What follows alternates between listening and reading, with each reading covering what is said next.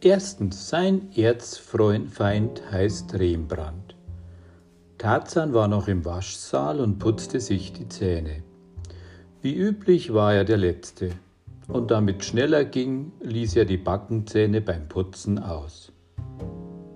Glöschen, der ja eigentlich Willi hieß, sah zur Tür herein.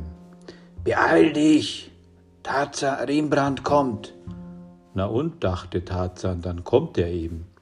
Ist ja schließlich nichts Neues. Seinetwegen reiße ich mir bestimmt kein Bein aus. Er gurgelte noch einmal kräftig und spülte den Mund aus. Rembrandt, wie sein Zeichenlehrer Dr. Pauling nannte, war sein Erzfeind. Und Tarzan tat alles, damit diese Feindschaft nicht erlosch. Aber heute hatte er was Tolles vor, daher war es besser, Rembrandt nicht unnötig zu reizen. Tarzan drückte seinen Waschlappen aus, hängte das Handtuch an den Haken und steckte sich die Zahnbürste in den Becher. Die Tür flog auf. Tarzan sah nicht hin. Er wusste auch so, wer es war. Das helle Licht der Leuchtröhren spiegelte sich auf Dr. Paulings Brillengläsern. Er hatte ein bleiches Gesicht, das nie lachte und wenig Haare auf dem Kopf. Dass er ungerecht und gemein war, wussten alle. Unter den 500 Schülern der Internatsschule war keiner, der ihn mochte. Rembrandt räusperte sich. Das tat er oft und es klang jedes Mal, als leide ein Rabe an Halsweh. Natürlich, Herr Pater Peter Karsten ist wieder mal nicht fertig. Er möchte wohl eine Extra-Einladung. In drei Minuten, mein Lieber, bist du im Bett, klar? Ich war noch so staubig hinter den Ohren, sagte Tarzan. Deshalb hat's länger gedauert. Aber Rembrandt hörte nicht hin. Er war schon draußen, um seine Runde durch den zweiten Stock fortzusetzen. Hier schliefen die 12- bis 14-Jährigen. Für sie war es um halb neun Zapfenstreich. So verlangte es die Hausordnung des Internats. Drei Minuten, dachte Tarzan, was der sich einbildet, ist ja erst Viertel nach acht, seine Uhr geht wohl vor. Peter Karsten, der mit Spitznamen Tarzan hieß, war 13 Jahre und ziemlich groß für sein Alter. Außerdem war er der beste 100-Meter-Läufer und ein so guter Volleyballspieler, dass er demnächst in der Schulmannschaft mitmachen konnte. Seinen Spitznamen hatte er weg, weil er mit affenartiger Geschwindigkeit im Kletterseil hochturnen konnte. Außerdem vielleicht, weil er dunkle Locken hatte und weil sogar im Winter seine Haut die sommerliche Bräune behielt. Er war ein blauäugiger Tarzan, schlank, muskulös und durch und durch sportlich.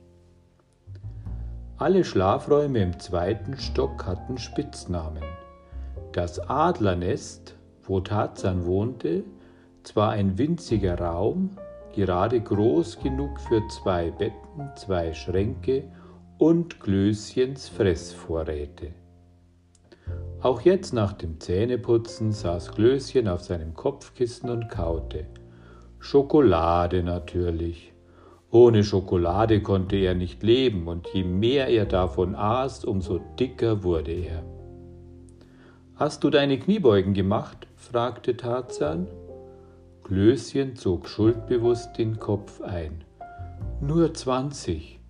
So wirst du nie dünner. Wenn du eines Tages platzt, möchte ich nicht in deiner Nähe sein. Ich wette, du hast nicht Blut, sondern Kakao in den Adern. Klößchen wischte sich den Mund ab. Er war einen halben Kopf kleiner als Tarzan, wog aber sechs Kilo mehr. Seine runde Figur wurde einem Kloß immer ähnlicher und wenn er beim Turnen zappelnd an der Reckstange hing, ohne einen halben Klimmzug zu schaffen, musste Tarzan ihn hochstemmen, was Schwerarbeit war. Aber Glöschen hatte ein freundliches Mondgesicht. Seine Segelohren und die rotblonden Haare passten dazu. Erstaunt beobachtete er jetzt, wie Tarzan rasch in seine Jeans schlüpfte, die Turnschuhe anzog, das blaue T-Shirt und den gelben Pullover. Willst du noch weg? Klar, ich bin verabredet. Tarzan kroch ins Bett. Bis zum Kinn zog er die Decke hoch. Wie er so dalag, sah er aus wie ein Pennematz, den nichts aus den Federn bringt. Es sei denn, die Schule brennt. Au, Backe! Klößchen wurde blass vor Aufregung. Und das heute, wo Rembrandt rumschleicht. Drei Verweise hast du schon, eine noch und du fliegst vom Internat. Bei dir steht's auf der Kippe. Und da riskierst du sowas. Du weißt doch, dass die Verweise alle vom Rembrandt sind. Und eine haarsträubende Ungerechtigkeit sind sie auch. Nochmal erwischt der mich nicht. Heute kann gar nicht schiefgehen. Wenn die Lichter aus sind, haut Rembrandt sich ins Bett und ich bin vor Mitternacht zurück. Wäre ja Mist, wenn du rausfliegst, sagt Glöschen bekümmert und aß noch rasch ein Stück Nussriegel. Tarzan schwieg. Der Gedanke an einen vierten Verweis war ihm unheimlich.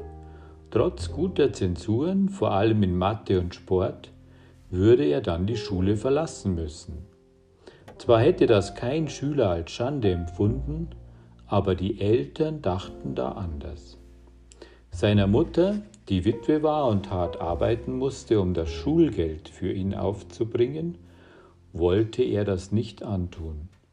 Sein, seit sein Vater vor sechs Jahren auf einer Geschäftsreise tödlich verunglückt war, er, hätte als, er hatte als Ingenieur gearbeitet, musste sie sich hart durchs Leben schlagen. Sie war Buchhalterin und lebte in einer anderen Stadt, mehr als vier Zugstunden entfernt. Weil sie sich vor lauter Arbeit nicht um Peter kümmern konnte, aber wollte, dass er eine gute Schulbildung genoss, hatte sie ihn schweren Herzens in das weit entfernte Internat gegeben, das ihr empfohlen worden war. Tarzan gefiel es in dieser Schule, daran waren vor allem seine Freunde schuld. Sie hielten eisern zusammen. Karl, der Computer, Gabi mit dem Spitznamen Pfote, weil sie an keinem Hund vorbeigehen konnte, ohne zu sagen, Gib Pfote, und Tarzan. In gewisser Weise gehörte natürlich auch Klößchen dazu, aber nicht, wenn es um besonders tolle Streiche ging. Denn was die drei sich getrauten, dazu fehlte ihm noch der Mut. Noch. Karl und Gabi gingen in Tarzans und Glöschens Klasse, die 9b, wohnten aber nicht im Internat der Schule, sondern bei ihren Eltern drüben in der Stadt. Es war eine Großstadt mit Flughafen, U-Bahn und Sportstadion. Die Internatsschule lag am Stadtrand und von hier sah man über Felder und Wiesen zur Autobahn.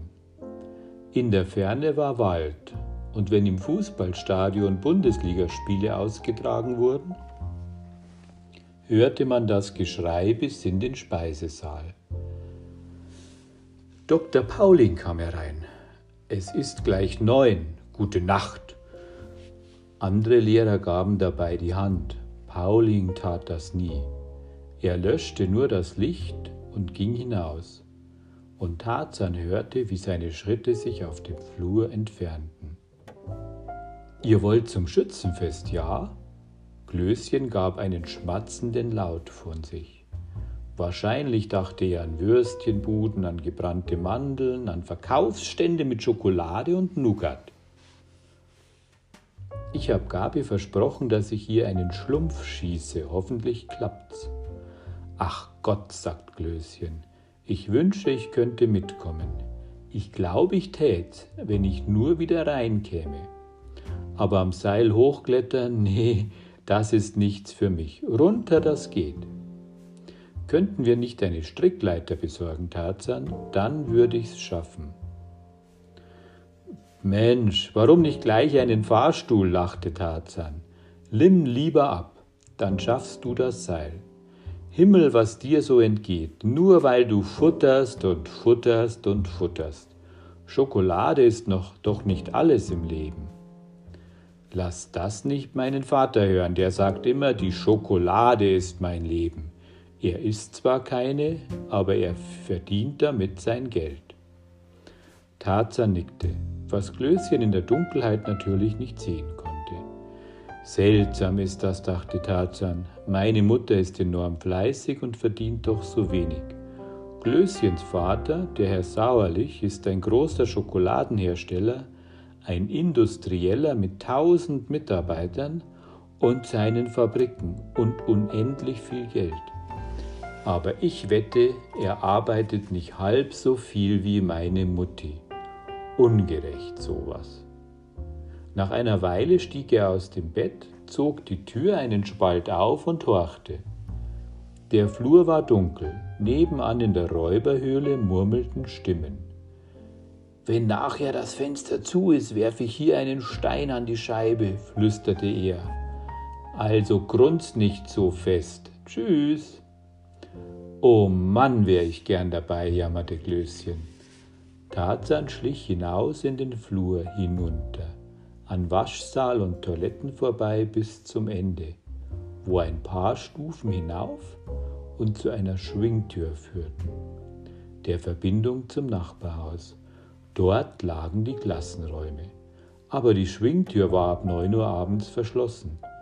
Tarzan versuchte gar nicht, auf diesem Weg ins Freie zu kommen. Leise öffnete er ein Flurfenster und kletterte hinaus auf den Sims.